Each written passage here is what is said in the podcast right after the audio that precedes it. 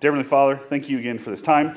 And I pray, Lord, as we open up a passage we're actually familiar with, because we were just in it a few weeks ago, that you'll help us to see um, with new eyes. Help us, Lord, to see that. Help us to see um, the beauty of coming before you in sacrificial ways, but also what it means to, um, to linger in that. That it wouldn't be something that we just do off and on, but it'd be something that's a practice of every day. Help us, Lord. We love you. Amen. So, Genesis chapter 8. I have notes all over the place, so I'll have to grab and move and get. Are these my notes for this? No. Are these? Yes. Nope, that's an announcement. Ah, here it is. Okay. Uh, we start in Genesis 8. We know what has happened here. This is after Noah has been on the ark for what we believe is about a year. Now, often we talk about the 40 days, 40 nights of rain, the floods, but when we, we did this a couple months ago, that this is in effect almost a year of being trapped on that boat.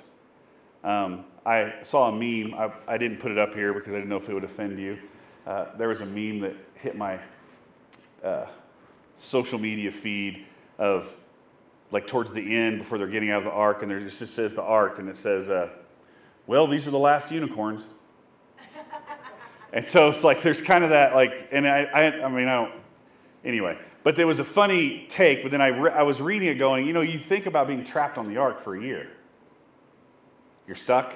You're there. You're going through the motions. It's the same day every day. It's the same probably meals. We know, we, we talked earlier uh, about how the, some of the animals on the ark were actually there as sacrifices, that the actual idea of sacrificial lambs, and there's enough food there for them to eat, and so they're we're going to be very diligent with that. But can you imagine just being trapped? Like, I like a good road trip. I really do. I would almost prefer to drive than fly in almost every situation unless I need to get there fast or it's like over an ocean. I'm not really into ocean passaging. But if it's a difference between, you know, hey, we're going to take a road trip, we're going to drive, there's so much fun that happens in the road trip. There's so much conversation, there's so much potential, there's so much, I can just veer off and hit this place. Or you give your kids access to Yelp or to some other app and they find a random restaurant to eat some crazy food, local stuff that you've never, like, there's a beauty in that road trip. There's a beauty in traveling and being in a plane. And I've done the 36 hour journey to Nepal. And there's like, oh, this is cool. And I'm flying over and you're what? But don't all of us at the end of every one of those get out of that car, get off that plane and go, thank Jesus I'm out of that thing. That airplane becomes a giant tube of body odor and smells and flatulence real fast when you're in there for 14 hours. You're in the car with a teenage boy, happens even faster. You're like, did you take your shoes off, son? Put those back on. And we all we hit the rest stop and you stretch your legs like, oh, I can't believe we vow we're gonna buy a better vehicle with softer seats, all of that stuff. Now magnify that to a year. And Noah is getting off this boat. He's getting off this boat. He's to stretch his legs. He's only walked the same length in cubits of boat he's been able to walk. He's not been able to really stretch his legs. He's not really, he's breathing salt air, sea air, water air. I'm not sure how with the salt content during the flood, but there's all these things he's dealing with. And he finally, and then the interpersonal stuff. He's with his wife and his family for a year trapped. Now, I'm sure they had spots they would go hide and get away from each other, but we all know, like, I love my family, but there's the moment where you're like, I could use some air. So all of that is wrapped up into this moment. And we're going to see what he does first. Okay? Then God said to Noah, Go out from the ark, you and your wife and your sons and your sons' wives with you. Bring out with you every living thing that is with you of all flesh, birds and animals and every creeping thing that creeps on the earth, that they may swarm on the earth and be fruitful and multiply on the earth. So Noah went out, and his sons and his wife and his sons' wives with him. Every beast, every creeping thing, every bird, everything that moves on the earth went out by families from the ark. So everything is being released. I bet this took a little time. I doubt they just had an automatic like prison system with the jail cell and they throw a lever and the doors open and they all just run. You probably had to stage it out. Can't have the lions running out with this one because they're just going to eat them real fast because they've been trapped too. They probably, like, this is going to take some time. And so they release all of the, the, their first task after being rescued. Everything is dead. They've dealt with the trauma of knowing that everything is gone. And then they're here saying, release. They release it all out. And then they have this spot. Then Noah built an altar to the Lord and took some of every clean animal and some of every clean bird and offered burnt offerings on the altar. And when the Lord smelled the pleasing aroma, the Lord said in his heart, I will never again curse the ground because of man, for the intention of man's heart is evil from his youth. Neither will I ever again strike down every living creature as I have done. While the earth remains, seed time and harvest, cold and heat, summer and winter, day and night shall not cease. So, a couple things happening in this passage. We've talked about this, so it should be review. They're all out, and then Noah builds an altar. And he takes some of every clean animal and some of every clean bird and offered burnt offerings on the altar. Why would he do that? I think it's what we've just kind of discussed. Even when there's a wreck and you hear about it and you're in, you have a, a reaction like. But then there's also the thankfulness of, I, I, it's not my family. Like you're thankful to the Lord for protecting your family, but you're also grieving for this family and asking the Lord to move in this matter for this family. And Noah's in this same spot. He's so thankful they made it. I don't know if he understood even to this point. Like God had promised, build the ark. God had promised, I'll protect you. God had promised. But you have to, we're not seeing a, a, great interpersonal relationship with God in this moment. He's just doing, Noah's doing what he's told. He heard from the Lord, he obeyed. His obedience is what was the proof of his faith in God, but there's not this interpersonal relationship happening. It's not like we just talked about a couple weeks ago with Melchizedek sitting down with Abram. We're not in this moment where Abram finally speaks back to God and asks questions. We're not there yet. We're in a place where Noah is existing in this space for a long time. And he finally gets out, and God had already instituted the clean animal, so he takes part of every clean animal and does a burnt offering on an altar. His first act after all the work is done and all the animals are released is to be thankful and worship God. Thank you for saving me. Thank you for doing it. Thank you for my family's life. Thank you, even in all of that frustration he would have had for that year of being locked up with all of them, he is so overwhelmed with thanksgiving that he builds an altar, builds an altar, and he puts some of the clean animals, sustenance that have been set aside as offerings, and that is, he's been sustained by these animal, clean animal offerings through eating them throughout. And he does a burnt offering. The burnt offering is consuming, the, that fire consumes the entire thing, and we see God say, or we are told by Moses that Noah and the Lord have this moment, and the Lord smelled the pleasing aroma. That's not just because it smelled like barbecue. Although I think we could probably make a, a biblical connection that good barbecue is pleasing to the Lord. Right? Amen. Thank you. And what we see, especially in Leviticus, and I, this is why I had to get to my notes. We see in Exodus 10, we see in Leviticus 1 9 that there is a, a there's an institution and a continuation of the burnt offering. This is what my brain was filled with all week. Because I started really contemplating the burnt offerings. I really was trying to think about what this what the implications are and what this means as we're talking about different altars. We know that in Revelation 5, I think it's 5 8, that there are bowls filled with the prayers, like uh, the incense of the offerings of all of our prayers, of all of the people that have gone before us, crying out to God. And all of that pain eventually is what the bowls are turned over as the seals are broken. Those bowls are, the, are what fuels the fire to cleanse the earth in the last days. So, from this altar to all the times we have been in prayer, are collected in bowls that are used to make it all right. It tells us that God hears all our prayers. God cares deeply for what we're struggling with, our pain, the suffering, even though He may not give us a miracle today, even though He may not remove it from us today, He cares. It's collected. And that pain, that suffering of the broken world, is used to cleanse the world in the last days. Your grief, your pain is never for naught, it's never wasted. And so when we read this about the burnt offering, it literally, like in, the, in Hebrew, the word for burnt offering literally means ascend or go up in smoke. Now, do we really need to do that? Do you need to burn something for God to hear your prayers? Of course not. But it's an act of submission, it's an act of remembering, it's an active, it's an active way of having our prayer life. So my brain started going to a million different directions because I, I, didn't grow up in a church, let alone a liturgical church where, I mean, when we, when you would burn things, I, there was one time I was part of a burnt offering ceremony, I hate to say. Um, this was early in my faith and early in serving in the church. Um, we were part of a youth group.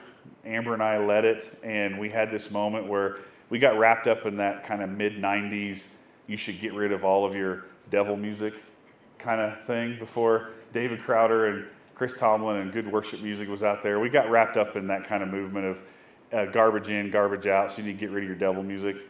Um, and we were part of a youth group night where people brought things that were maybe not redeeming or good, and we had a bonfire and people burnt stuff. It was some, and looking back, like that was silly because I know half those kids went and just bought those CDs again like three weeks later. We didn't do a good job of teaching how to discern what is good, what is, ba- what is bad, and what you should fill your life with. It just became um, behavior modification. Like, you don't need to have access to, to things that your, body, your, mind, your mind and your eyes shouldn't see. If you close your eyes and have an imagination, you can picture those things. So it's not like you can just, just burning it gets rid of it. It wasn't an altar, it wasn't a sacrifice. It was, it was kind of silly. Now, should you get rid of things that are in your life that you need to like remove them from you and things that are distractions or things that are temptations? Yeah, you should. But just throw them in a bonfire doesn't necessarily make it holy. Just throw it in the trash. But then I started thinking about the implications of fire. If we trace burnt offerings, and we're going to flesh this out together because I'm still not settled in it. My mind isn't settled. My heart's not settled in it. And maybe I'm on to something new that I need to write a book about, but there's probably a book already out there about it, so I don't need to. How, how many of us love to watch the mountain TV called a campfire?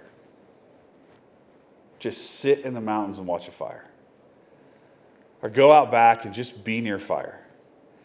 How many of us like to play with candles? Maybe when you're younger, maybe you're too mature to do that now. But there's something weird. We're drawn to the flame, I think. We're kind of drawn to it. We're kind of drawn to this, even if it's just like messing with the wax inside the candle and getting wax on your fingers. I know you're supposed to like, what's it called? There's a term for when you're pushing the wax down to keep your candle. I forget the name, what the term is, but hug. Thank you. Thank you. You're hugging the candle, so you're pushing the wax down off the wall so it stays nice and even. And there's a, but you really just want to play. You just go buy another candle. You're playing with the candle. You want to burn stuff in. Like how, how many? I can't be the only one that when you have a campfire, you're looking for everything under the sun to burn. Well, I know there's a little bit of plastic in that plate, but it's fine. It's fine. It's okay. We'll just put the foil in there. Well, you know that doesn't burn. I know. We'll scoop it out tomorrow, and you never do. Candlelight dinners. Just celebrated Valentine's Day this week. Campfires, candlelights, altars, burnt offerings.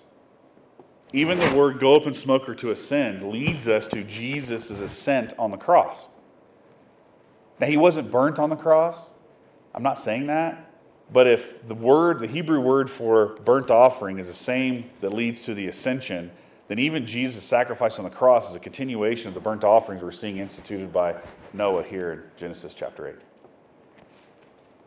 That there's something about taking something precious, taking something that's yours, taking something that's a food source, and saying, I'm going to sacrifice this food source. I'm going to sacrifice. We're going to see all these different offerings grain offerings, peace offerings in the next few weeks.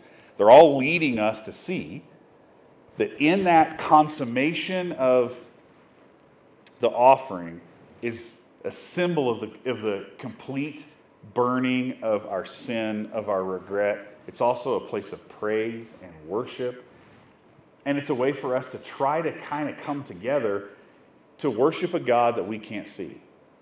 We can feel him, we can know him through his word, we can experience him through other people. We don't see him. There's been a couple times in my life I felt him very, not quite audible, but like, give me, this is what you've got to do. Like overwhelming, I can't shake it. But in the day to day, when we're praying, sometimes it feels like it's going nowhere, doesn't it? Sometimes. Like I know it's not true. I know that God hears all my prayers, but when you're laboring in grief and you're laboring in tension and I don't understand and what is happening, there are times when you almost feel like God is silent. And sometimes a, a sweet moment can be making the space around an altar to say, Everything is yours, Lord. Now, I'm not saying we literally need to go build altars in our backyards or have fire pits, although that's okay. And then when you want to talk to God, you have to go burn something. I'm not saying that. But there's something very sacred in this moment, a lesson we're being taught from Noah throughout the Old Testament and into the New. It's sealed in the cross. But there's something special and deeply relational happening between God and Noah in this moment. To the point where, as Noah sees the need in his heart to build an altar and sacrifice, God receives that, and then he decides in that moment, God the Father decides in that moment to never again strike down every living creature, knowing, he says, that man is evil. From birth, he knows that we have in us a desire for rebellion, to reject Him, to walk away, that that's who we are because of the broken world given to us by Adam and Eve. But in this moment of sacrifice, in this moment of understanding it's not about Noah, God sees that. He smells it. He tastes it. He's like, they get it. As messed up as they will be, as often as they will stray from me in these moments, I know they get it. I know they get it. And so for us, it's very it's the same. Like how often do we have thoughts that are far from God? Dark or even just selfish? How often do we have actions that are far from God? And he knows that about us. He knows everything about us. And in those small moments, where we say, Yes, Lord. I'm sorry, Lord. This isn't of you, Lord. I can't believe I went there, Lord. I'm going to serve in this capacity. I'm going to help this neighbor. I'm going to walk in this way. I'm going to give up some of my time to be closer to you. And maybe even sit around a campfire and contemplate. I was thinking back of all the, the times that I've been around um, fires with men and women, family and friends, and great conversations happened. It doesn't even require adult beverages, it's just the setting. Sitting around, nobody's on their phones, nobody's watching TV, nobody's distracted. You're just sitting around the fire, laughing, having a good time, talking. Our friends in Ohio, some of our, our best friends in the world, um, been friends for almost 20 years now. Uh, they have a, a a natural gas giant fire pit outside by their pool. And over the years, we've been back and forth and visited them, they visited us, and we go back and we find ourselves every single time sitting around that fire till way late in the evening just talking. There's something about it. Having a fireplace in your house, having a spot where you can, for me lately, like I have, it's actually in the back. I keep forgetting to take it home. It's too cold for me to use it right now. I have a propane little fire pit because I'm, I'm weird and I don't like to always smell like smoke. Sometimes I just like to have a fire. And so it's, it, we used it for the youth for the church. We used it a couple times. And I love sitting around that thing. Doesn't put off a great amount of heat, but it's just, and so I I don't have that at the house. So here lately, I've been lighting a candle. House is quiet, um, especially when the kids aren't with me. And I, need, I feel drawn to, I need to pray, I need to spend some time with God. And I'm too easily distracted by all the stuff that's around me. And so I just light a candle and sit at the kitchen table and pray. Sometimes I break out my journal, which is on my laptop, and I'll write my journal with the candle lit. I prefer, uh, I know this is maybe too much inside baseball, but I like the ones that have like the wood wicks that crackle a little bit. It makes me feel like I'm in a campfire a little bit. There's a little sound happening. I know that's super cheesy, and maybe I just lost my man card, but but there's something about that a little bit of noise that helps me, and I've found some really precious moments with the Lord sitting around a candle that's making some crackling noises here lately. We see um, in Exodus 29, there was an offering, uh, a call for every morning and every evening to do a burnt offering. We see in Numbers 28 that every Sabbath there was a burnt offering. We see in Numbers 28 11, the beginning of every month, there was a burnt offering. In verse 19, at Passover, when the new grain or first fruits happened, um, there was a feast of weeks and there was a burnt offering. At the Feast of Trumpets, at Rosh Hashanah, in Numbers 29, we see a burnt offering. In the new moon, we see that there was a burnt offering. And that's just a few. But there was a pattern in the people of God remembering all the way back to Noah and having a time of burnt offerings. Now, I am not advocating for us to have a fire pit in the center of the stage and to start bringing animals in and sacrificing them. Now, what would happen is half this crew would butcher them and we'd eat them every Sunday, but, but we're not doing that. What I do think is when we see even entering into the New Testament narrative or the New Testament story, following out of the Genesis narrative, through Numbers, through Exodus. Like think about the implications of fire even in even in the Exodus. God presented himself as a fire by night in the clouds to protect, and he presented himself as a cloud to block the sun during the day. We get into Jesus ascending to heaven. Then 40 days later, we have the day of Pentecost. And what was dancing upon the heads of all the disciples? The Holy Spirit presented himself as fire. They received the Holy Spirit as fire. And then they were energized and they were equipped and they were empowered and they took off and spread the name of Jesus like they'd never thought about doing before. We don't see a lot of fire talk through the epistles. There's kind of in there, but kind of not really.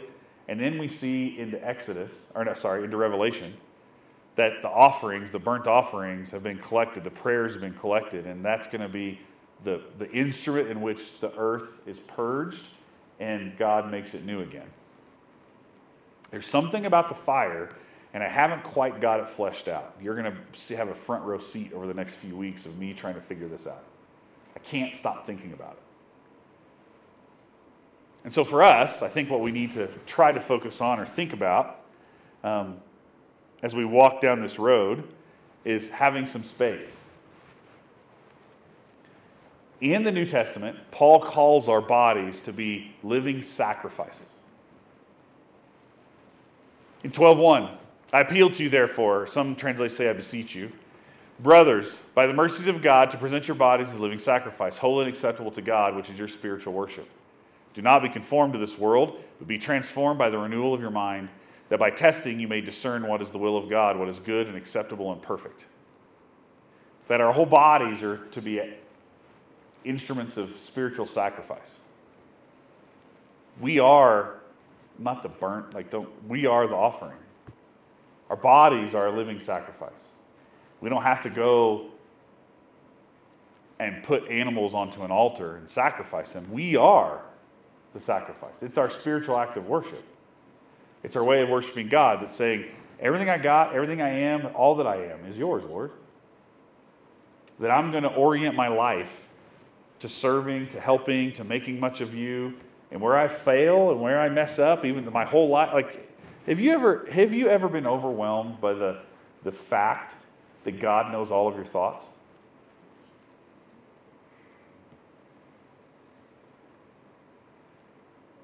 That terrifies me, if I'm honest. Like a, a lot of my thoughts, I'd love to tell you that, that 80% of my thoughts are redeeming and of the Lord. On most days, if I can make it to 15%, I'm probably ahead of the curve. Like I have twisted, dark, I have evil thoughts. I have thoughts about people. I have thoughts about situations. I have, if I, I can get ranty, I can get like, it's all in here. And I know I'm not alone. And if my body and my life and my thought life is all supposed to be a spiritual act of worship to God, I've got a long way to go. Are there practices that I need to put in place so I can connect more? Yeah, there are. And I'm not burning things every night as an act of contrition to the Lord, it's my whole life. And so we have to be good at centering ourselves because this is the call on us. This is the call on our lives. That our lives are centered on this surrender. That the act of sacrifice that we experience in helping others, giving to others, not being selfish, is just as powerful as taking that burnt offering to the altar. It's our whole lives. And the Lord gives us, we don't know how much time 20 years, 90 years. Who know? We don't know. But this is just a, a fraction of a second into our eternity with Him.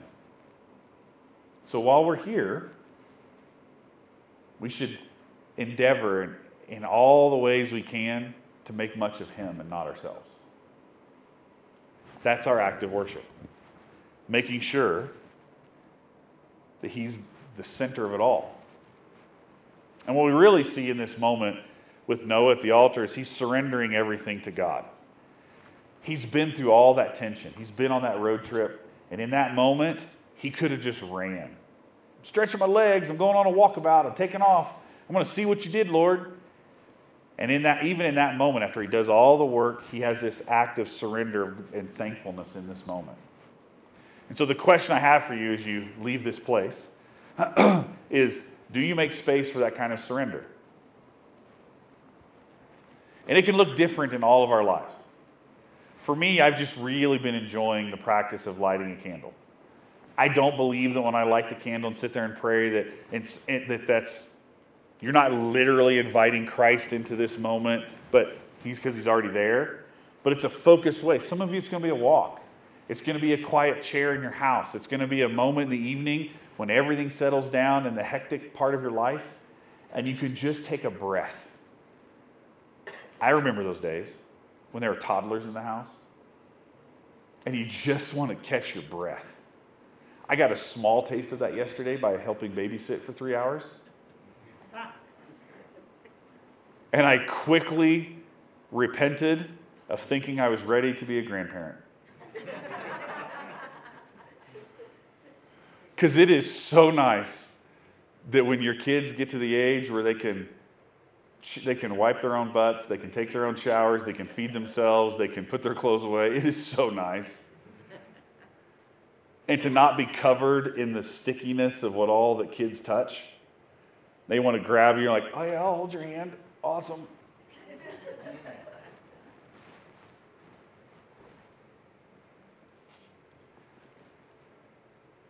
I forget where I was going. Where's that moment of breath, taking a breath? What is it for you? Some of you, it's mornings. You start your day, you're up before everyone, you have that amazing cup of coffee or a cup of tea or whatever you drink, and then you're just sitting for 30 minutes in silence before the rest of the house wakes up. It's kind of nice. Or maybe it's the end of the night. You finally got everybody to bed. Everybody's, it's all calmed down. You can take a breath and you're laying in bed, you get to read for a little bit. It's nice.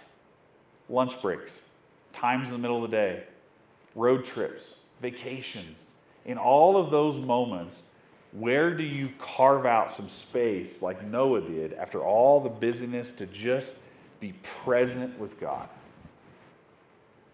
And I would, I would encourage you to explore what that looks like for you. For me, it's, it's been vastly different over the years. The drive from my house to my place of work, whether it's in West Virginia or here, has always been about 15 minutes. And so a long time ago, I redeemed that and said, This is, I'm just going to quiet myself and prepare to enter into the next spot. When the kids are really little, I'm leaving work, trying to leave that behind, and then being prepared that when I walk into the house, I need to be full on with my family. Now, for a lot of years, sometimes the family wasn't even there. They got sports, they got stuff, they got other things going on. And so it's different as I'm preparing myself for the rest of the day. I'm giving what I've dealt with during the day to the Lord. I'm trying to get myself ready for whatever. You make changes in your schedule.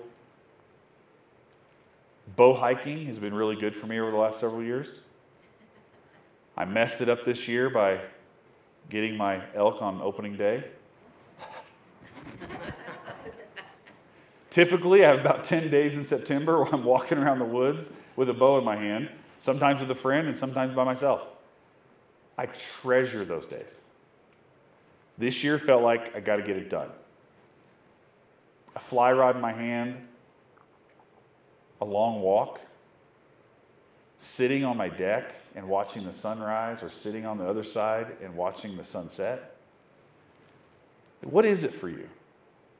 And I would grab it, and as we go through this Lent season, try to focus on whatever space and practice that you have in those moments and say, Yes, Lord, in this moment, for this time, it's just me and you. If you only got five minutes, grab the five minutes. What is it? Because we're not building altars, we're not burning up animals. That time has passed. Jesus has ascended. We're not required that, but we're required our lives. And for me to, to, to sit in that weight of knowing that my whole life is an act of worship, I need to be connected to the Father, or I'm going to mess it up. I mean, I, I, do anyway, but I need to be more connected. I'm less likely to mess it up worse if I'm connected to the Father. So, what is it for you? That's your homework for the week. These practices of like fasting that we're kind of going to go through for four weeks, that's just one tool in the toolbox of the practices of being connected to God. It's not just about not eating, it's about having a hunger for the Lord. Because sometimes it doesn't require not eating, it's just taking the time to say, Yes, Lord. And we're going to do that practice as in smaller groups, and then we're going to continue looking at these different offerings as we kind of push through Lent. And so I hope you find a practice that becomes something that you'll do often. And then when we come to Easter Sunday, we celebrate. We celebrate his sacrifice. We celebrate his ascension. We celebrate that we're saved by grace through faith alone. It should taste even the more sweeter. All right, let's pray.